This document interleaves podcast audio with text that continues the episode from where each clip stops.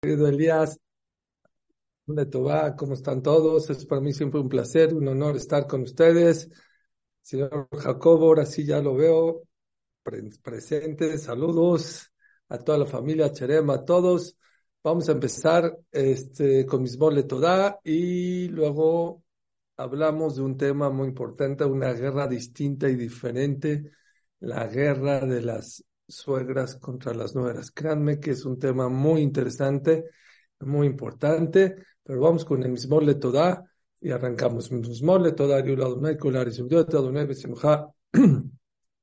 בואו לפניו ונענה דעו כי אדוני הוא אלוהים הוא עשנו ולא אנחנו עמו וצאן מעליתו בואו שערה ותודה חצרותיו בתחילה הודו לו ברכו שמו כי טוב אדוני לעולם חזו והדור והדור אמונתו כי בעזרת השם este שיעור sea para רפואה שלמה Fuata Nefesh, Fuata Cúpido, Ben Alicia, Moshe Ben Victoria, Moshe Ben Victoria, también para Gabriel Ben Rachel, em, también para Esther Bat Ruth, eh, que Esther Barut y Betok Shar Israel. Eh, con permiso de mi madre que está por ahí, creo que está en el coche, pero allá no está viendo, de todos los presentes. Déjenme contarles que este domingo fui al restaurante con mi esposa y mis hijos, a un restaurante kasher. A Interlomas es un centro comercial aquí en México. Y saliendo del centro comercial había una exposición de 240 sillas como de kinder de madera, todas adornadas, cada una con la foto de uno de los secuestrados. Y era una exposición que a alguien se le ocurrió y las familias donaban aproximadamente eran 100 dólares y cada quien que compraba esa silla la, adornaba y ponía, manifestaba su dolor, su rabia, su, su, no sé, eso que sentimos por, por esa gente que está secuestrada y la adornó de verdad cada quien de una manera distinta. De verdad que lloré mucho. ¿Saben por qué lloré mucho? Porque cada silla tenía la foto de uno de los secuestrados. Y nosotros nos acostumbramos, decimos 240 secuestrados, pero cuando ves las caras, cuando ves las sillas, cuando te imaginas a todas esas familias de esas 40, de verdad te sientes impotente y da mucho dolor. Y estuve pensando que no nos podemos acostumbrar, que tenemos que hacer. ¿Por qué Hashem mandó esto? Pues no somos profetas, pero estoy seguro y creo que cada quien de ustedes también, que uno de los mensajes más claros de Dios es la discusión, la rivalidad, las diferencias, que lo que Dios quiere de nosotros es la unión. Y lo hemos visto. Israel antes del 7 de octubre, Israel después del 7 de octubre es otro completamente en temas de unión. Pero hay de unión a unión. Mucha gente dice, sí, ya me voy a, a contentar con mi amigo que veo cada seis meses o cada cuatro meses. Les digo una cosa, tenemos que empezar a tener shalom adentro de la casa. Ahí empieza el shalom. El shalom no empieza con jamás, el shalom no empieza con tu amigo de hace un año, también. Pero el shalom número uno que empieza es en la casa. ¿Saben por qué? Porque es el de día a día, es el de todos los días. ¿De qué sirva que te lleves bien con un amigo que ves o cada mes o cada semana o cada tres días y no te lleves bien con la persona que tienes enfrente a ti? Es tan importante el shalom que está escrito en la Gemara en Masejet que Akaus está dispuesto a borrar su nombre con tal de que haya shalom en una pareja. ¿Escucharon? De las cosas más graves que hay es borrar el nombre de Hashem. No se imaginan lo grave que es borrar el nombre de Hashem. Hay mucha tinta derramada sobre el tema de no escribir el nombre de Hashem, por eso no decimos Yud Kebavke, decimos Hashem.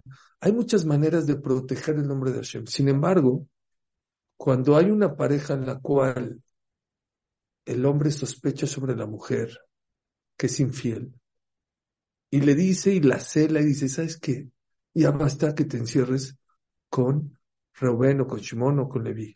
No, es que es mi, es mi jefe, es que es mi amigo, es que mi vecino, me vale. No me importa si es tu, tu, tu jefe yo te prohíbo y te traigo testigos que no te puedes encerrar con esa persona. Y después de unos días, semanas, meses, años, no importa, va y se encierra. Y dice no sabemos qué pasa, está, está en un cuarto encerrado. Puede ser, por un lado, que jugó a las matatenas, o que platicó, o trabajaron, o pecó, no sabemos. Y el esposo se entera sobre eso, tiene derecho a llevarla al Betamikdash. No nombrar el, no borrar un nombre de Hashem, borrar toda la perashá de la sotá, que son como 44 pesukim, como 44 pesukim, que hay varios nombres de Hashem, se borran en un agua, se le echa tierrita de abajo de un mosaico que había en el Betamigdash, se revuelve y se le daba de tomar. Si pecaba, explotaba. Si no pecaba, no le pasaba nada. Era hasta, bueno, ahí dice otras cosas la pero no le pasaba nada. Dice el Maran mi para algo fenomenal. Mucha gente dice, ¿cómo Haram se borró el nombre? No un nombre de Hashem, varios nombres de Hashem. ¿Qué creen? Dice el Maral, no, se borraron las letras del nombre de Hashem, pero lograste que entre esa pareja haya Shalom. Uno de los nombres de Hashem, ¿saben cuál es? Shalom. Entonces, en vez de que tengas el nombre de Hashem escrito, lo llevaste a la práctica en la pareja. Eso es shalom. Una persona que no le sale la parnasada, la salud, en vez de estar buscando segulot, que arregle la relación con su pareja. Dice Rashi al final de Parashat Yitro, ¿saben ustedes que las piedras con las cuales fuera construido el Mizbeach no podían ser cortadas por el fierro, por el hierro, no. ¿Cómo se cortaban las piedras? Había un animalito como una termita que se llamaba Shamir. Pintaban en la piedra donde la ponían, se comía la piedra y así la partían. Todas las piedras hechas por el Mizbech, por Shlomo Amelech, no fueron partidas por el hierro. Dice Rashi así al final de Parashat Yitro. Es un, es un pasuk melfurash en Parashat que no se puede, que el fierro, el hierro, no puede tocar el Mizbeach. Dice Ramaray, lo trae Rashi al final de Parashat Yitro. ¿Por qué? Dice así. Ya que el Mizbeach hace la paz entre el pueblo de Israel y Hashem, ya dijimos la semana pasada en Shira Shirim que Hashem es nuestra pareja. Y hay una regla, dice Rashi, cuando hay paz, cuando alguien hace paz entre las parejas, el hierro y la fierro y las armas no lo pueden tocar. Dice así, si el que hace el Mizbeach, que hace paz entre el pueblo de Israel y Hashem, no lo puede tocar el fierro, que son las cuchillos, las espadas, las lanzas. Kol Shiken, con más razón, aquella persona que logra hacer shalom entre las parejas, que las armas no lo pueden tocar. Sí, Dios manda problemas, ¿eh? Dios manda guerras, pero manda soluciones, manda escudos. Uno de los mejores escudos que podemos tener en la vida, ¿saben cómo se llama? El shalom. El shalom entre las parejas. Hoy quiero decir que uno de los problemas más grandes de Shalom Bait, sí, no es por culpa de la pareja, no sino por culpa de la suegra. Y no se emocionen, y me gustaría que las nueras no escuchen esta clase porque les va a perjudicar. Pero la próxima semana, Belineder, o en otra ocasión, voy a hablar de las nueras. Hoy quiero hablar de esa rivalidad que hay entre las suegras y las nueras. Miren, dice Rapsim Hakuen, alaba Shalom, uno de los grandes, grandes conferencista sobre Shalom Bait, dice, siempre que hay una persona con su amigo, con su socio, con su primo, siempre hay una cierta rivalidad. La naturaleza del ser humano es siempre ganarle. No tienes que ganar siempre. Y lo hemos dicho en esta clase, que esta vida no es una competencia. Pero sí hay cierta rivalidad. Yo sé más que tú, yo gano más dinero que tú, yo viajo mejor más que tú, yo me visto más mejor que tú, yo hago mejor fiestas que tú. Existen, existe una cierta rivalidad siempre que se juntan dos amigos, dos amigas, dos primos, dos hermanos. Hay una cierta rivalidad.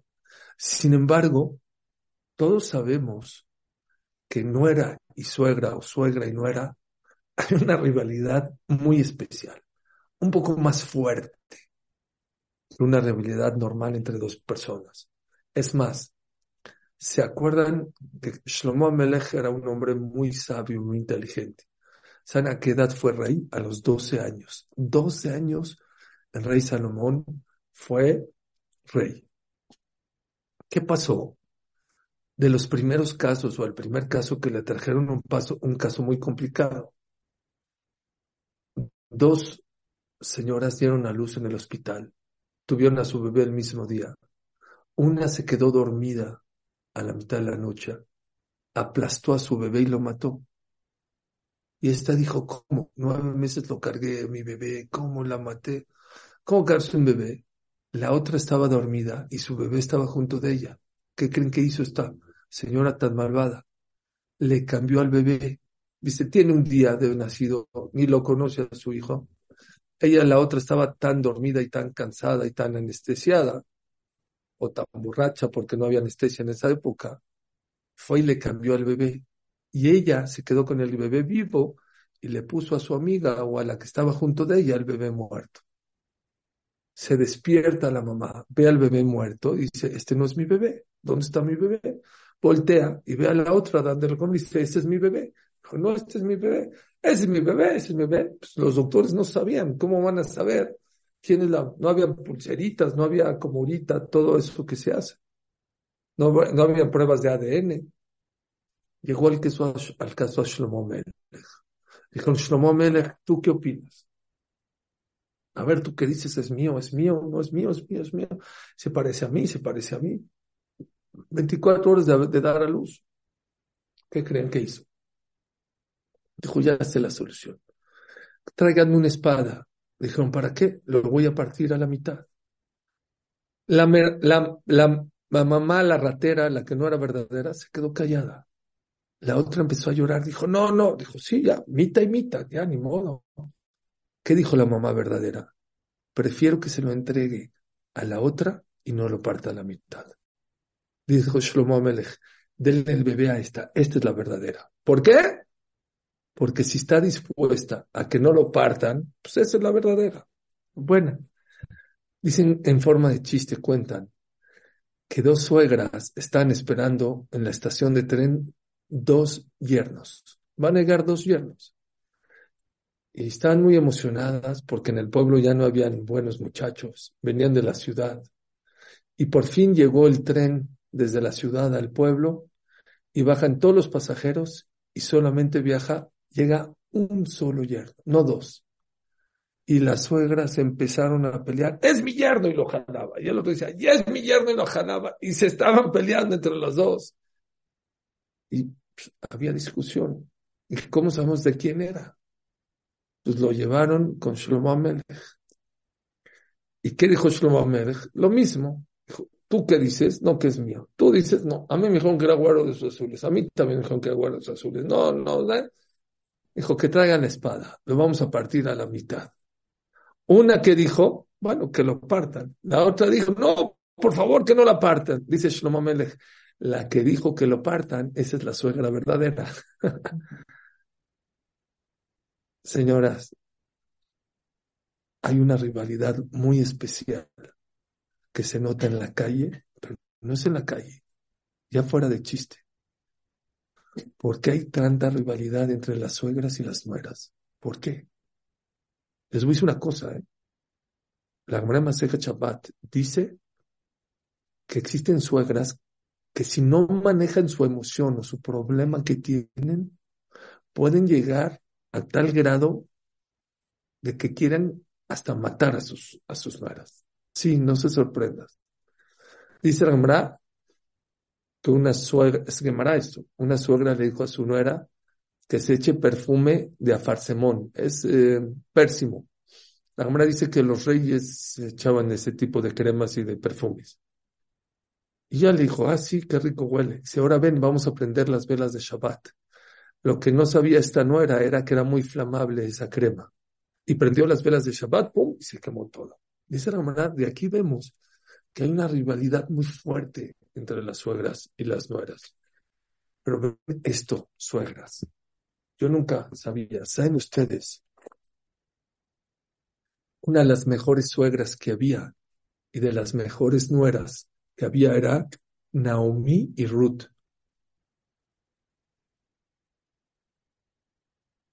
Ruth Moabía, de la cual sale David Amelech y viene el Mashiach, era la nuera de Naomi. Naomi era una mujer muy rica que salió de Israel con su esposo, se hizo muy pobre, se le murieron Barminan sus dos hijos, tenía dos nueras, Orpa y, Ruth. ¿Y qué creen? Al final le dijo Orpa a sus nueras, Shovna Benotai, ya váyanse, que ya no tenía más hijos, ya no tenía dinero.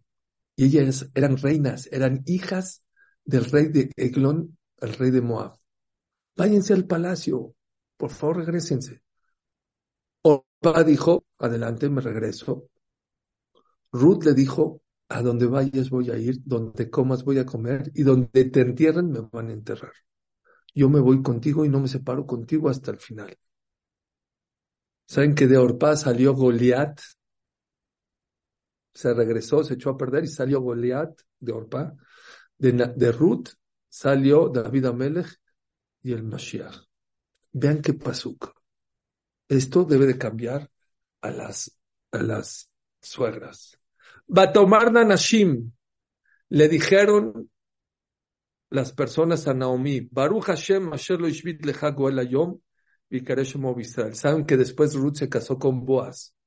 Dijo, Baruch Hashem, que vas a tener descendencia ¿De qué? De tu nuera, porque cuando falleció su hijo, el esposo de Ruth, no tenía hijos. Dijo Baruch Hashem que ahorita que su, tu nuera se volvió a casar, y ahora vas a poder tener, ¿qué? Vas a poder tener descendencia de tu, de tu nuera. Vean qué pasuk. nafesh Esta nuera te va a dar tanta satisfacción que vas a tener una buena vejez porque la nuera que amaste, y al dato asherito balach mishibabanim, será mejor que siete hijos. Por un lado, una suegra que no quiere que tiene rivalidad con su nuera puede llegar a matarla. Por el otro lado, aquella mujer que sabe llevar con armonía y ama a su nuera, puede ser más satisfactorio que tener siete hijos. Pasuk en Ruth, Perek Pasuk Tetvav. Pero ¿cuál es el problema? ¿De qué depende llevarte bien con tu nuera o no llevarte bien con tu nuera? ¿De qué depende? Les repito, esta clase es para suegras, no para nueras. Las nueras que apaguen el, Zoom y que salgan. La próxima semana que la pierdan. De verdad. Les digo que porque voy a hablar de los errores de las suegras tóxicas, de las suegras metiches, de las cosas que se equivocan las suegras de como suegras. Les voy a decir una cosa. 25% de las parejas atestiguan que hay una guerra entre la nuera y la suegra. 25, quiere decir, de cada 10 parejas o de 2.5 tienen una guerra con la suegra o de cada 100, 25. Pero el 60% de las parejas atestiguan que hay una relación hostil entre nuera y suegra. Y el 55% de las suegras atestiguan que se sienten incómodas cuando están delante de sus suegras. Lo que sea, con de sus nueras, perdón. Lo que sea, son datos muy alarmantes y todos conocemos y todos sabemos. Yo conozco gente que si no fuera por los suegros, serían una pareja love story. ¿Saben qué es love story? Una historia de amor. Y como los papás o la suegra se mete, les destruyen la vida a la pareja. Está fuerte lo que les voy a decir, pero ni modo. A mí me gusta hablar lo que es. Ya les dije, por un lado puede ser que tu nuera te dé más satisfacción que siete hijos. No nada más en tiempo de la había suegras que no sabían dominar sus sentimientos y podían hasta querer matar a sus hijos. Hay casos, hoy en día, hubo un caso con Rav Silverstein. Rav Silverstein vive, está en Israel, uno de los grandes jajamim. Le hablaron, ¿qué pasó? Pero jajam necesita venir a una boda. ¿Pero por qué ellos no me invitaron? Tiene que venir, ¿qué pasó? A la mitad de la jupá, la suegra se puso como loca y no quiere que se case su hijo. A la mitad de la jupá. Que no, que no le late, que no, ya sabe. ¿Cómo a la mitad de la jupá? Bueno, le llamaron a la policía y la policía no sabían qué hacer. Vino Rav Silverstein, dijo, yo hablo con ella. Llegó al CNIS, la mandó a llamar, le dijo algo, en un minuto arregló el problema. Se hizo la boda. Le preguntaron a Rav Silverstein, ¿qué le dijiste? ¿Que, cómo la, tenía media hora haciendo su tango ahí la señora? Le dije así, ¿tú sabes Torah? Sí. Yo, ¿Tú sabes Perashá? Sí. ¿Bien? Sí, yo sé mucha Torah. ¿Tú sabes lo que le pasó a Betuel? Que no quería que Rivka se case con Isaac. ¿Saben que Betuel quería que Rivka le puso veneno en el, en el café, en el té de Eliezer? Y vino un malaj y se lo cambió. Y el que se murió, ¿quién fue? Betuel en vez de. Dijo, ¿viste lo que le pasa a aquellas personas que quieren destruir parejas que Hashem decide que sean? Es muy delicado, señoras, no saber controlar sus sentimientos. Es muy delicado, mucho más de lo que se imaginan, romper, destruir, hacer sufrir a una pareja por no ser una persona inteligente. ¿Dónde está la rivalidad? Lo que hoy, y creo que es de las cosas más importantes, es ¿dónde empieza esa rivalidad? ¿Quién empezó? Por ejemplo, ¿quién empezó aquí? ¿Jamás o Israel? Todos sabemos que jamás vino atacó. Bueno, Israel, ahora te aguantas. ¿Dónde empieza esa rivalidad tan fuerte que hay entre las suegras y las nueras? ¿Dónde comienza? La Gemara lo dice. ¿Saben comienza? Hay un problema muy grave en las suegras. Que las entiendo, ¿eh? Las suegras, primero que todo, tienen en el, su vientre a su hijo nueve meses. Muchas de ellas al principio tienen náuseas, tienen mareos, muchas tienen que estar en cama, muchas suben mucho de peso, tienen que ir al doctor, sufren mucho para tener ese bebé. Muchas dan a luz con mucho dolor de parto, con cesárea, hasta que Baruch Hashem por fin ya lo tiene en sus brazos. Ahora hay que enseñarle darle de comer a la mitad de la noche, a las dos, a las cuatro, a las seis, al reflujo, la gripa, la calentura, enseñarle a comer, cambiarle la popó, con perdón de ustedes, bañarlos, trepsi, el payaso, enseñarles a caminar, enseñarles a comer. Híjoles, hasta que tú ves a tu hijo grande y luego educarlo, llevarlo a la escuela, y la calificación y la maestra y no se paró y la tefilá y el tefilín. Después de 20 años, 20, 22, 23, 24, viene una desconocida y te lo quita y se lo lleva. Duele. Claro que duele. Y por eso muchas, muchas suegras no aguantan. ¿Cómo puede ser que mi hijo que tanto me esforcé, que tanto le di, que tanto le dediqué, en un día, ¡pum! Pero ¿qué creen, queridas señoras? Están equivocadas. Es un error grande pensar que te están quitando a tu hijo. No te están quitando a tu hijo, estás ganando una hija. Por favor, escuchen esto. Dice el Hazonish, porque una de las siete verajot del día de la boda, decimos a Asher y Adam. Dos verajot decimos, o Yotzeret Adam. Dos verajot hablamos de la creación del ser humano. ¿Por qué? Pregunta el Hazonish, esa verja no tendrías que decirla. Ahora no se creó nadie. El día que Hashem tenga a mi bebé o a mi bebita, entonces tengo que decir esa verja. ¿Por qué el día de la boda se dice Yotzer Adam? Dice el Hazonish, pobre de la pareja que el día de la boda no vuelve a nacer. El día de la boda te tienes que transformar. Dice el Pasuk en Bereshit Perek Dalet Pasuk eh, Bet Pasuk Habet Alken Yazov Ish et Betimo Bedavak Beishto.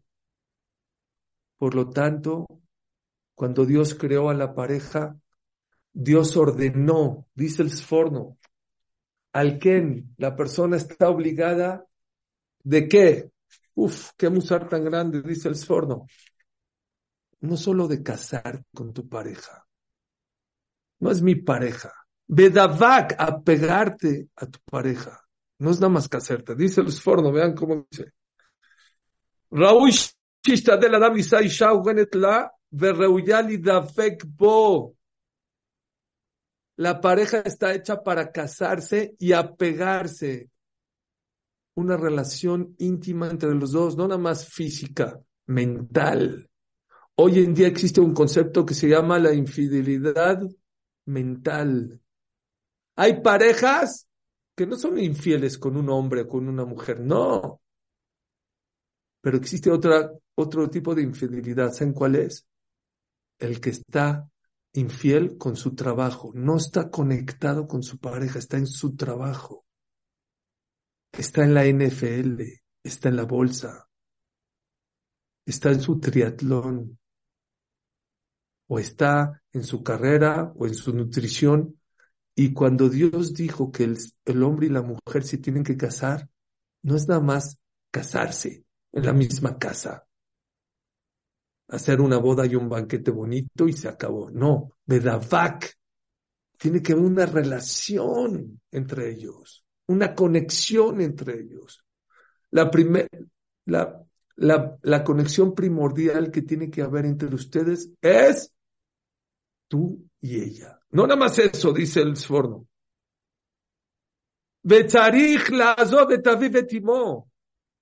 No que no los vaya a visitar, no esa conexión que tú tenías con tu papá y tu mamá, la tienes que dejar para ahora canalizar esa conexión con quién?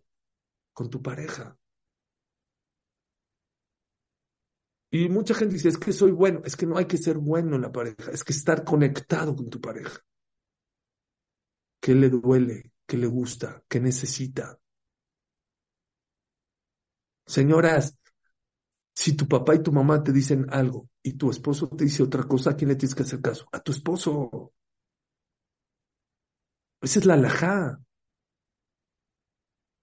¿Por qué? ¿Por qué? Escuchen esto. ¿Por qué Akadosh Baruj hizo que la persona tiene, está duro? Es un cambio muy fuerte. 25 años, yo tengo a mi hijo y de repente me tienen que abonar. Sí, te voy a explicar por qué. No te enojes, ni te sientes fracasada, ni te sientes que te están quitando a tu hijo. Tú, el día del Brit Milá de tu hijo, dijiste, Amén, a la braja, Zeakatan Gadolie. Este niño será grande. El que pone atención es una de las verjot que se le da al niño el día del Brit Milá. Zeakatan Gadolie. Este niño va a ser grande. Está muy superficial, ¿no? La verja. Este niño va a ser grande. Obvio. Obvio que este niño tiene que ser grande. No. Siempre que vean la palabra grande en la Torah, es grande en Gesed, en favor. Dice el Pasuk, Baigdal Moshe, Y creció Moshe. ¿Qué? ¿Creció de edad? ¿Creció de estatura? No. Dice el Pasuk, Y salió al campo ayudar a sus hermanos. Cuando decimos, dice Pincos, cuando decimos aquel Agadol, el Dios grande, ¿qué tienes que pensar? ¿Que creó el universo? No. ¿Que creó las estrellas? ¿Que creó el mar? No. ¿Saben qué es Agadol? Que hace Geset con la creación, que le da de comer a los animales, a los pájaros, a los peces, a los seres humanos. Eso es lo que hay que pensar cuando dices a Gadol. Siempre en el judaísmo la palabra Gadol grande es dar al otro. Cuando Dios creó al sol y la luna, los creó del mismo tamaño. Luego la luna se quejó y la hizo más pequeña, pero en realidad, cuando los creó era del mismo tamaño. ¿Y saben cómo dice la Torah? El astro grande, el sol, y el astro chico, la luna. Ah, caray, ¿por qué? ¿Por qué la luna le dice chico y el sol allá más grande? Si los dos eran del mismo tamaño. Y una explicación hermosa. El sol da, la luna recibe. ¿Quién es grande? no el que recibe, el que da. Por eso la Torah le llamó el astro grande el sol. En tamaño era el mismo, pero en nivel el sol era mucho más grande que la luna. ¿Por qué? Porque la luna recibe y el sol da. Escuchen ahora sí, por favor. ¿Saben qué verajá le dimos a tu hijo el día? Ese hijo que tanto quieres, que tanto lo mimaste, que tanto lo cuidaste, que tanto diste por él, sea Catán Cadolie, que este niño algún día sea grande. ¿Qué es grande? ¿De edad? No. ¿De tamaño? Tampoco. El bebé, toda una época, hasta los 20, 25 años, 23, cada quien según su momento de casarse, nada más recibe. Le dan de comer, lo pasean, le compran, lo llevan, le dan, lo mantienen. Y le decimos el día del subrit de Zeakatán, que este niño que hoy nada más recibe Gadolie, algún día no nada más reciba, de, que dé. ¿Saben por qué en el judaísmo es tan importante el matrimonio? Porque el día que tu hijo se casa, en vez de recibir, empieza a dar. Tiene que empezar a dar. Dice el Rambán, es un cambio tan difícil que Dios tiene que hacer un milagro que tu hijo se le ocurra dejar de recibir y empezar a dar. Y dice Rabdón Segal, por eso el día de la boda se te perdonan todos tus, tus pecados, porque es un cambio de muy drástico.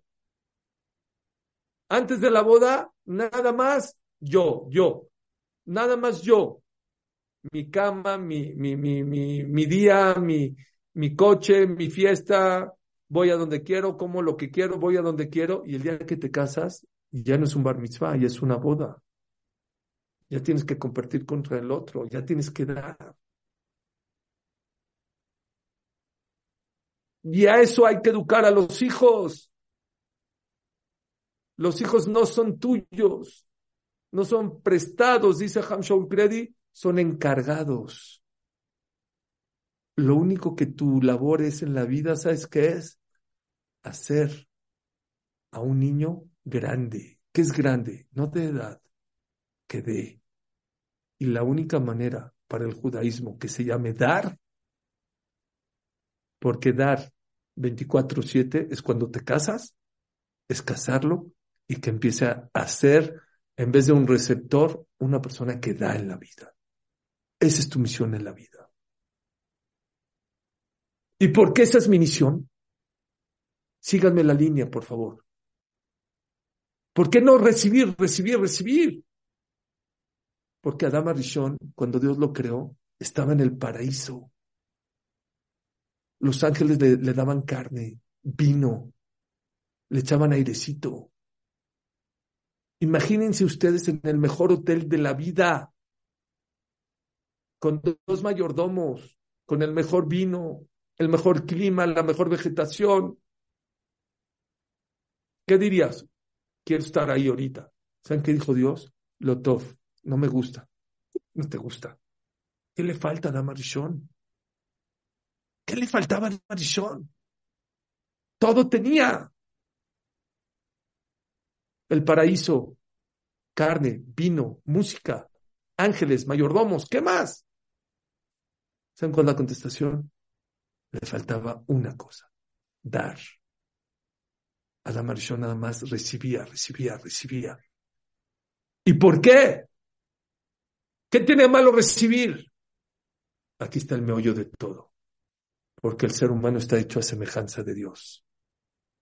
Y Dios 24/7 está dando, todo el tiempo nos está dando comida, oxígeno, agua, salud, hijos, viajes, parnasá, todo el tiempo nos está dando.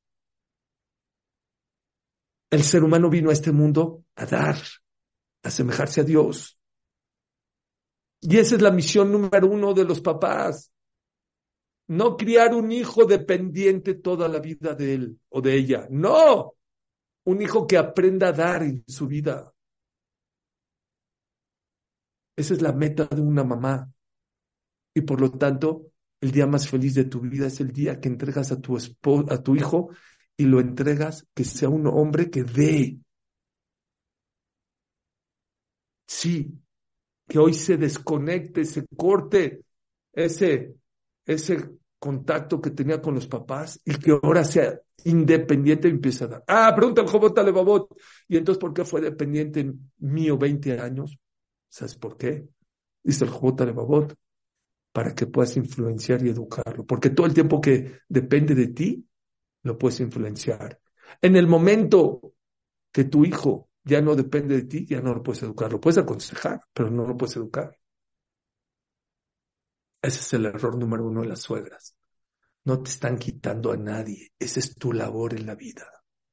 Tu labor en la vida es que llegue tu hijo a tal edad que deje de recibir y empiece a dar, a copiarte, a copiar a Dios. Esa es la satisfacción y el orgullo y es la meta más grande de una mamá.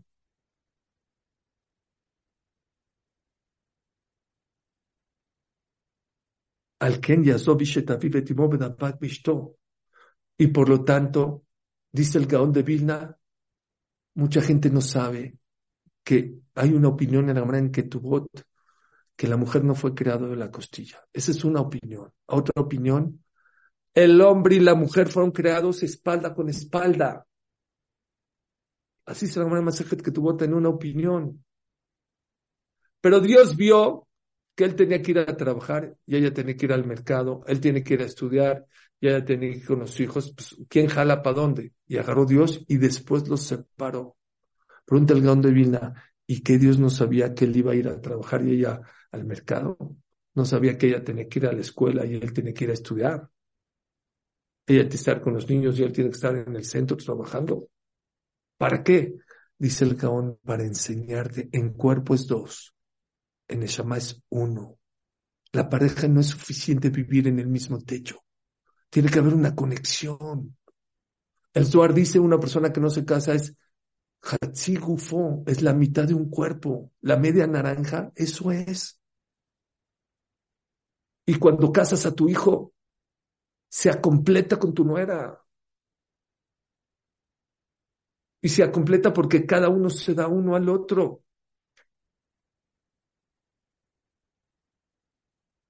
Dice Raftuarsky algo maravilloso, maravilloso. No solo, como dice el Hazonish, pobre de la pareja que no cambia de mentalidad el día que se casa, pobre de la familia que no cambia de mentalidad cuando alguien de la familia se casa. Dice Raftuersky, ¿a qué se parece una integrante de la familia que se casa? A un móvil. ¿Conocen esos móviles de los bebés? Que está el elefantito, la jirafa, el tigre. Cuando se mueve el tigre, ¿se mueve el tigre o se mueven todos? Todos se mueven. No se mueve uno. Dice Raftuersky, así es. Cuando se casa un integrante de la familia, no nada más el integrante tiene que cambiar de mentalidad, toda la familia tiene que cambiar de, mentalidad. Tienes que saber que llegaste a una etapa distinta, diferente. Acuérdense, los once pecados, en 40 años el pueblo judío, en 40 años solo hizo once pecados. Los once pecados, dice Rafloch, Rameir Bloch, Roshua de Tels, los 40 pecados, los 11 pecados que hicieron en 40 años fueron los primeros dos años saliendo de Egipto y los últimos dos años antes de entrar a Israel. ¿Saben por qué? Porque el cambio de etapas son peligrosas. 38 años no pecó nada, o 36 años el pueblo Israel no pecó nada. Del año 2 al 38 no pecó nada, ni un solo pecado.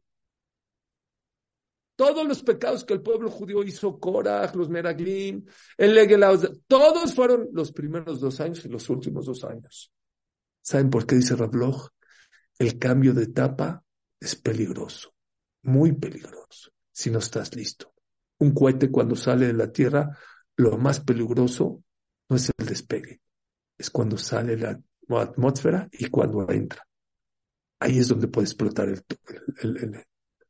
hay mamás que son espectaculares, espectaculares como esposas. Tienen un bebé, es un desastre, se le cae el mundo, porque no entiende que es un cambio de etapa. Es que ya no duermo, es que no entiendes que traer un hijo es que no tienes que dormir hay veces.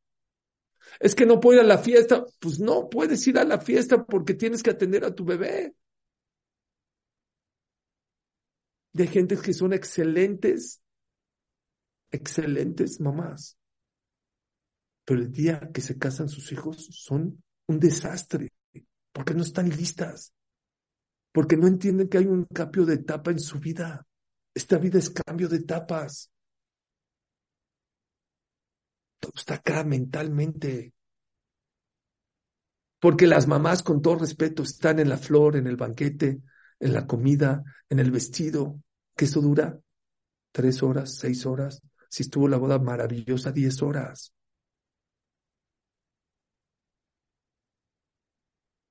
Y cambian y decoran la casa y decoran el salón y no cambian su mentalidad. Ese es el error más grande que tiene una mujer.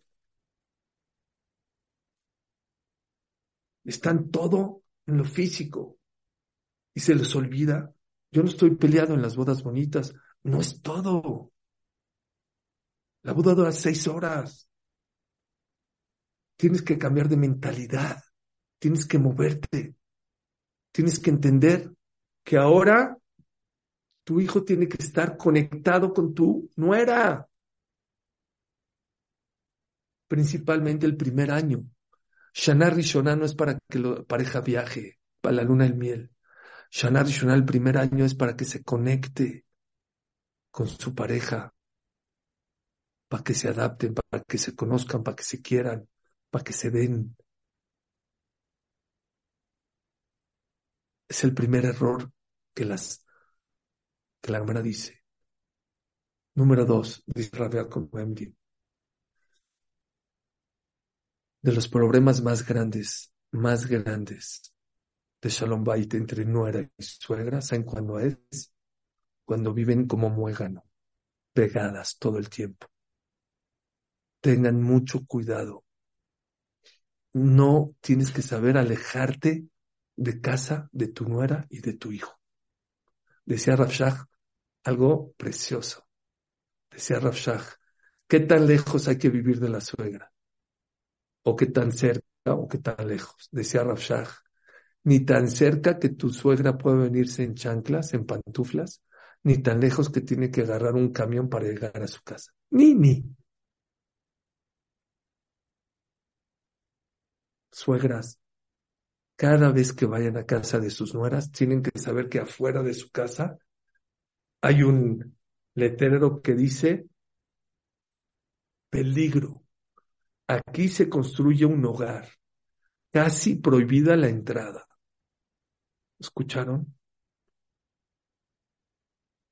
Físicamente tienes que estar a distancia de casa de tus hijos. No te metas, especialmente los primeros años que están construyendo su hogar. Peligro, aquí se construye un hogar, casi prohibido la entrada a la suegra. Shlomo Amelech dice, no la suegra y la nuera. O carragleja mi beta reja a casa de tu vecino, no te metas demasiado porque te va a odiar. Bueno, es mi vecino, no importa, aunque sea tu vecino, límites. Con más razón a casa de tu suegra, de tu nera, perdón. Ten cuidado. Físicamente no frecuentes demasiado a casa de tu, de tu nuera. No te metas. La nuera no tiene que venir demasiado, tiene que venir, no se enojen, no estoy en contra, que vengan, Pero no pasa nada si un Shabbat la pareja decide no venir a tu casa. Es bueno, es sano. Aquí en México y seguramente en muchos países latinos, todo mundo queremos que nuestros hijos estén en la casa sábado, domingo, lunes, martes, miércoles. No es lo mejor, no es lo más sano. Dice Rabeaco Bendin, todos los problemas grandes es cuando más viven juntos suegra y nuera, ahí es donde explota.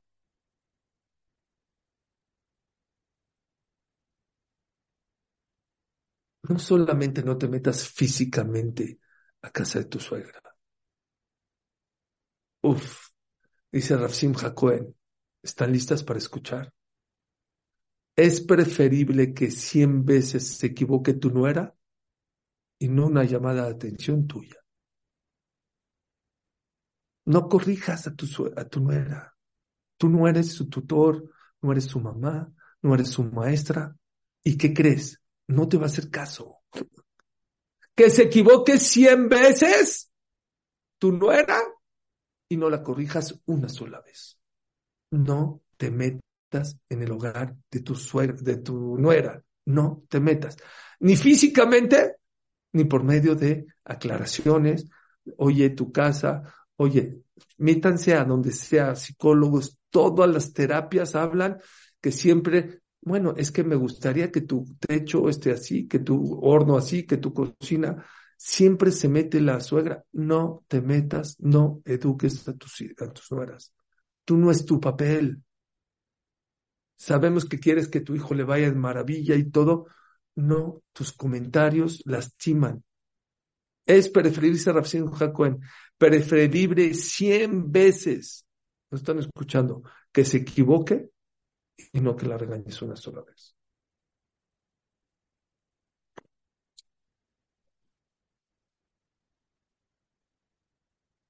Hay muchas suegras que se quieren pasar de listas.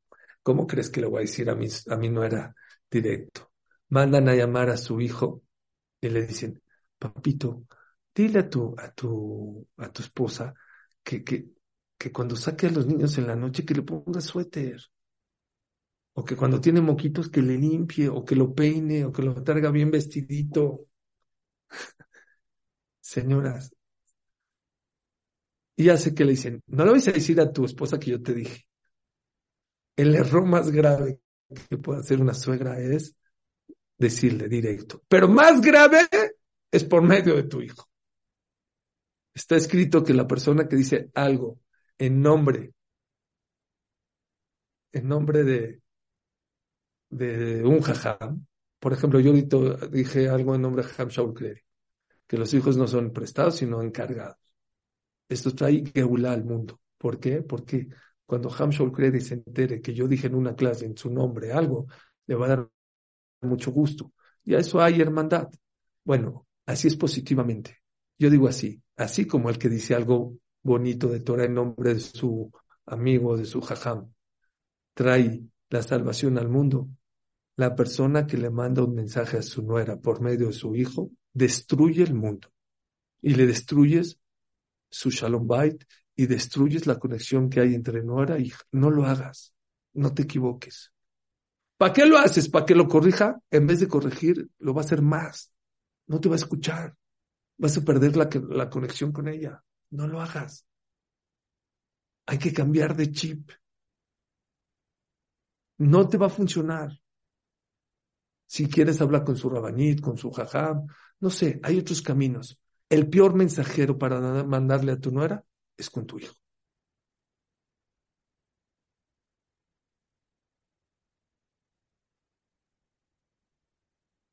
Otro de los errores grandes que hay en muchas, yo sé que lo hacen sin querer, pero hay veces hay que ser efectivos en la vida. Hay suegras que hacen comparaciones. Por favor, nunca compares a tu nuera con la nuera de tu amiga. Es que mi amiga me dijo que no lo hagas. No sirve de nada. Es de las cosas que las nueras se enojan mucho con más razón que no compares con tu otra nuera. Es que mi nuera grande, este sí tiene limpios a los bebés o, o los atiende muy bien o les da de comer, no lo hagas. Vas a dañar la relación como contigo, con tu nuera. Lo peor que puedes hacer no es comparar contra otra, con tu nuera, con tu hija. Hay veces hay eh, que no son tan inteligentes que comparan a su hija con su nuera. No hagan diferencias. Si está escrito en Jacob vino que hizo diferencias entre sus hijos y vean lo que pasó, llegamos a Egipto. Imagínense cuando haces diferencias entre tu hija y tu nuera, no lo hagas. El mismo regalo, la misma fiesta, la misma manera como tratas a tu hija, debes de tratar a tu hija, a tu nuera. ¿Sabes por qué? Porque así la tienes que ver como una hija más.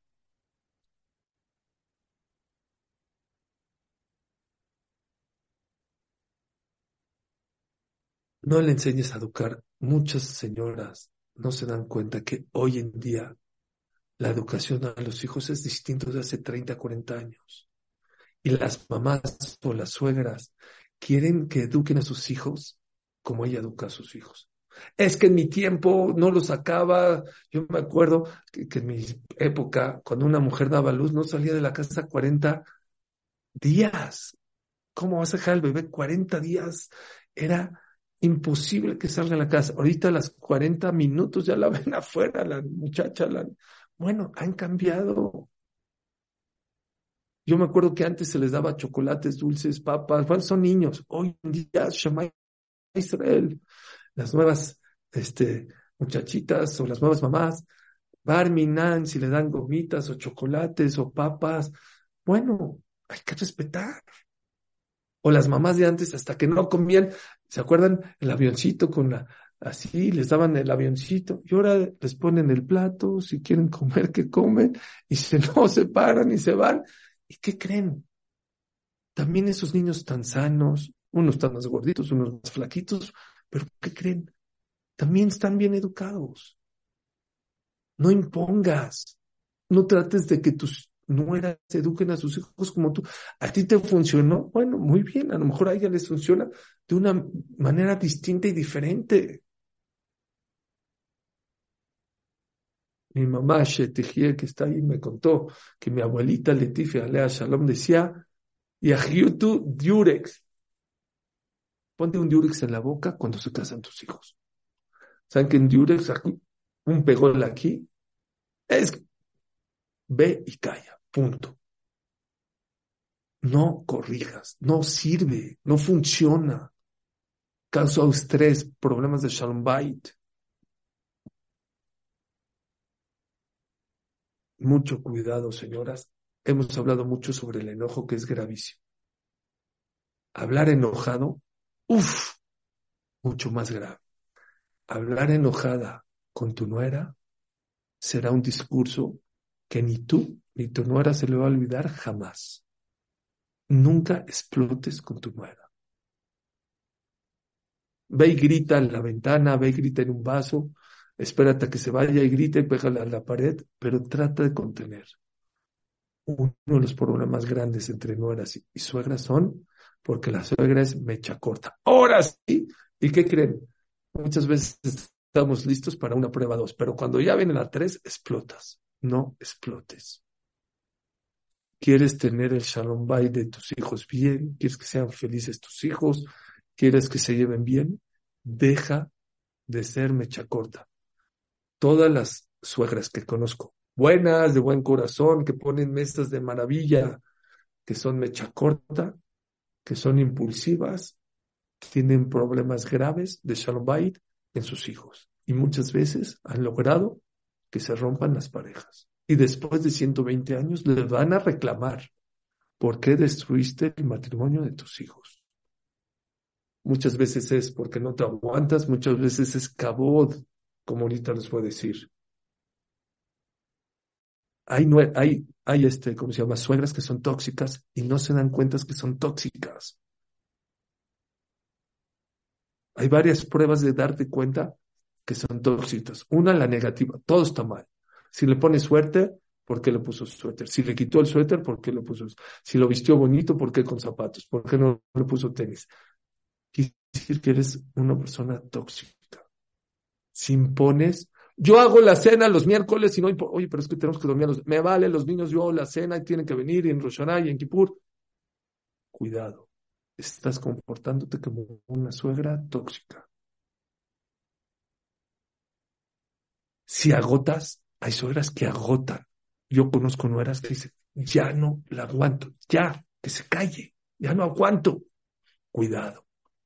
Quiere decir que por ahí puede ser que te estés comportando como una suegra, una suegra este, tóxica. Cero empatía, siempre le da razón a su hijo, nunca su hijo está equivocado. Su hijo es el trabajador, su hijo es el que sabe mucha toral, que sabe a la jota, el que tiene midot. Siempre su nuera. Acabo de dar este shura en la Yeshiva, un señor de 80 años, dije, dije le gustó el shura, dije, ¿qué te puedo decir? Yo no tengo este problema. Dije, porque yo tuve una suegra maravillosa.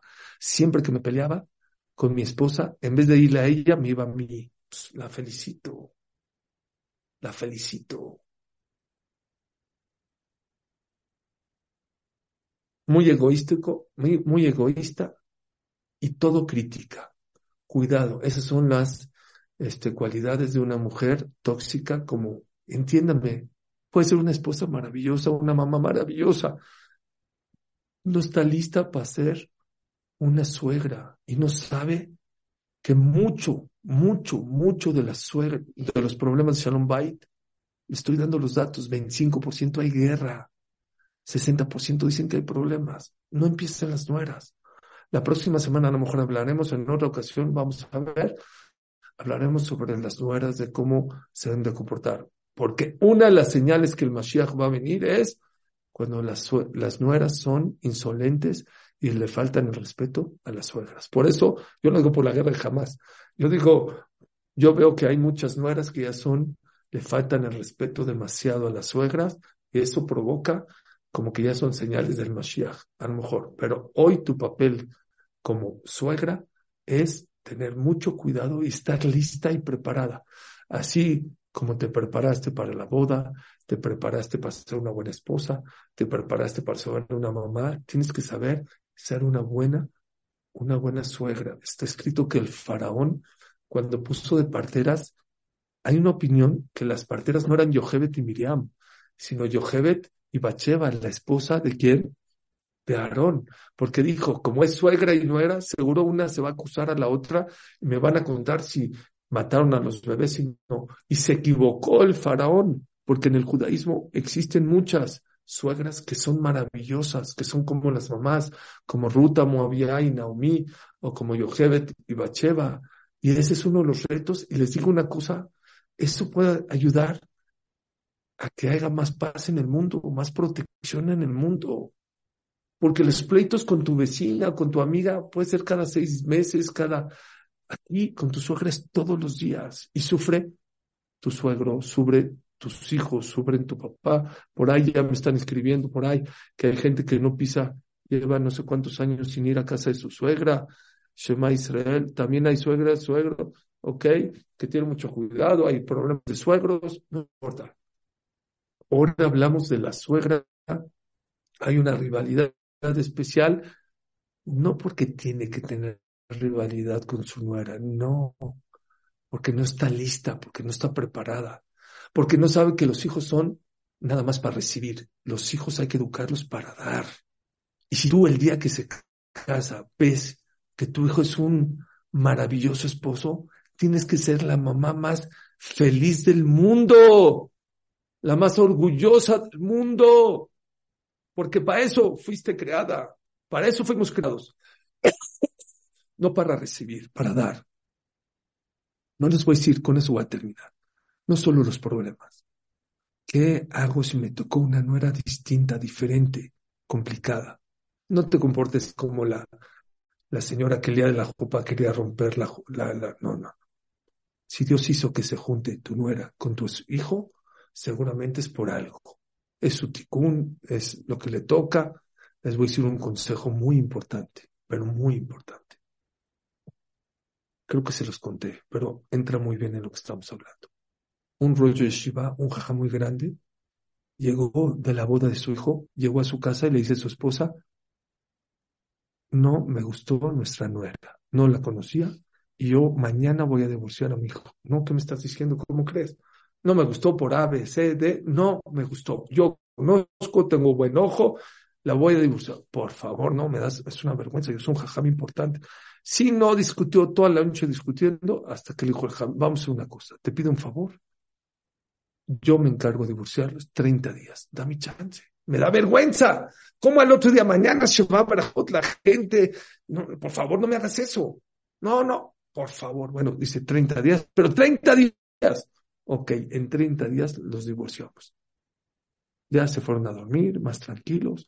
Al otro día se paró su esposa, dijo, en 30 días, en 30 días ya te di mi palabra que se van a divorciar. Nada más te puedo pedir un favor. Te pido un favor. Estos 30 días, en vez de enfocarte en sus defectos, enfócate en sus... Ah, una cualidad, dos tiene. Enfócate en su cualidad de tu nuera. ¿Puedes? 30 días puedo. Les digo un secreto, hasta ahorita está casada esa, pareja. Ya no quiso que se divorcien. ¿Sabes? Es que no está mala. Le preguntaron al Jajam, ¿cómo le hiciste? Muy fácil.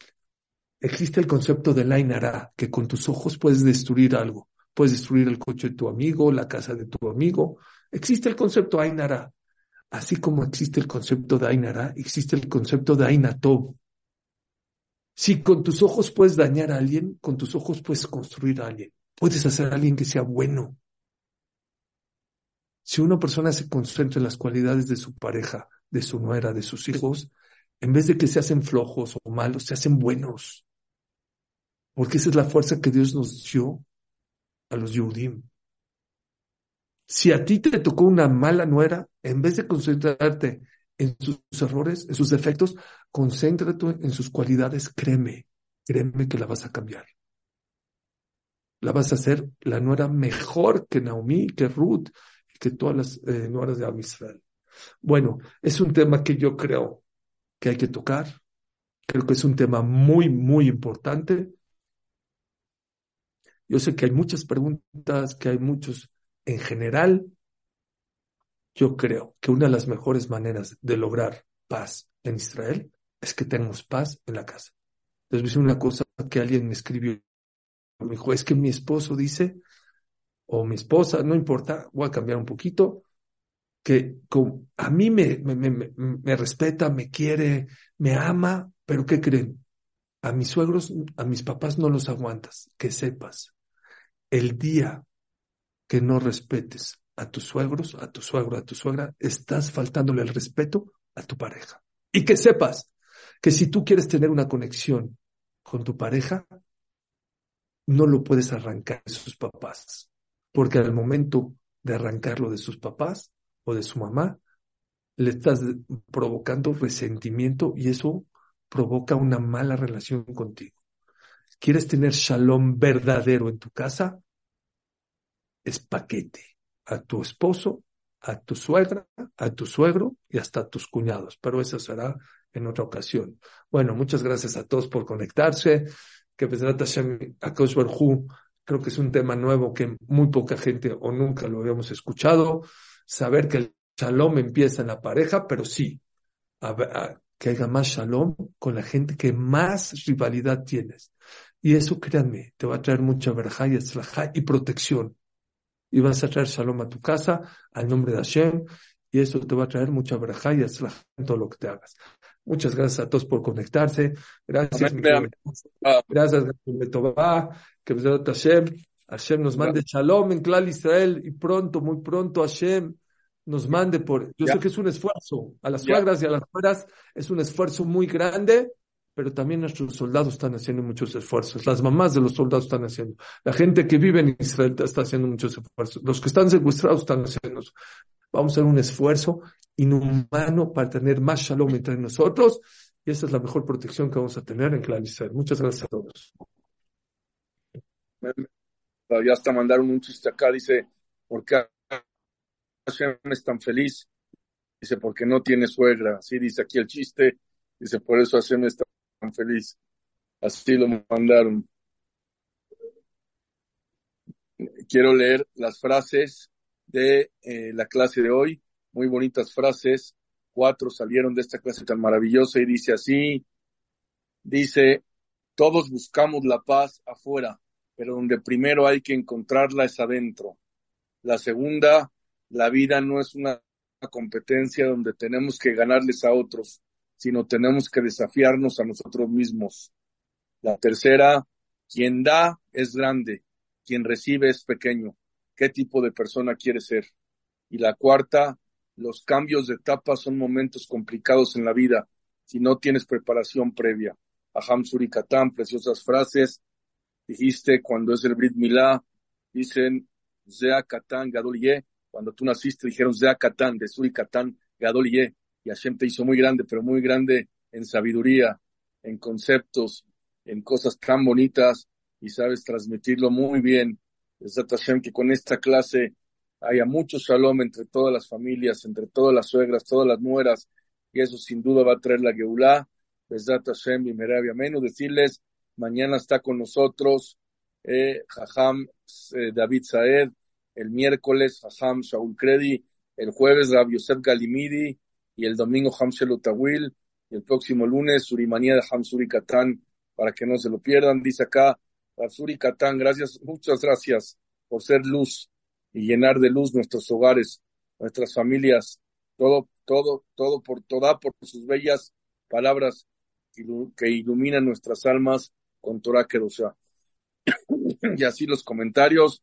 James gracias por tocar un tema que no es fácil, que no cualquiera toca, no es para decir al de al lado, esta clase era para ti, ya oíste, ya oíste, no es para eso, no es para eso esta clase. Esta clase es para que cada quien tome los puntos importantes, los lleve a cabo, y eso cause el shalom, que seguramente eso va a suceder, Hamesra. Hashem, y las nueras que no se emocionen, porque ya veo por ahí algunas suegras que no están muy contentas. En una ocasión, a lo mejor la otra semana o en dos, vamos a pensar, Hashem, hablaremos también de las nueras que tienen que darle respeto a las suegras y se han equivocado. Yo creo que les falta un poco de humildad, de saber entender eh, que todo lo que tienen es gracias a sus suegros, pero bueno, esa será otra historia. Gracias a todos, buenas noches, mi querido Jamizrahi. ¿Por qué esta semana tocaste ese tema? ¿Y estará? ¿Mandé? Que por, preguntan acá que por qué esta semana tocaste el tema, que si Sarai Menu tenía una buena suegra o por Hayes Sara o por qué. Les digo la verdad, les digo la verdad. Vi un midrash muy fuerte que no lo quise decir en el shur, pero se los voy a decir porque me están preguntando. Dice que se murió Sara y Isaac amaba a Rivka. Dice el Midrash, o el Sefer Zera Eshkol o algo así, se me olvidó el nombre, pero ahí lo tengo aquí. Tengo aquí, pero no importa, tengo aquí el libro que dice que qué bueno que se murió Sara, porque si Sara estuviera vida, eh, viva y hubiera visto el amor y el cariño que le tenía Isaac a Rivka, no hubiera soportado. Está fuerte.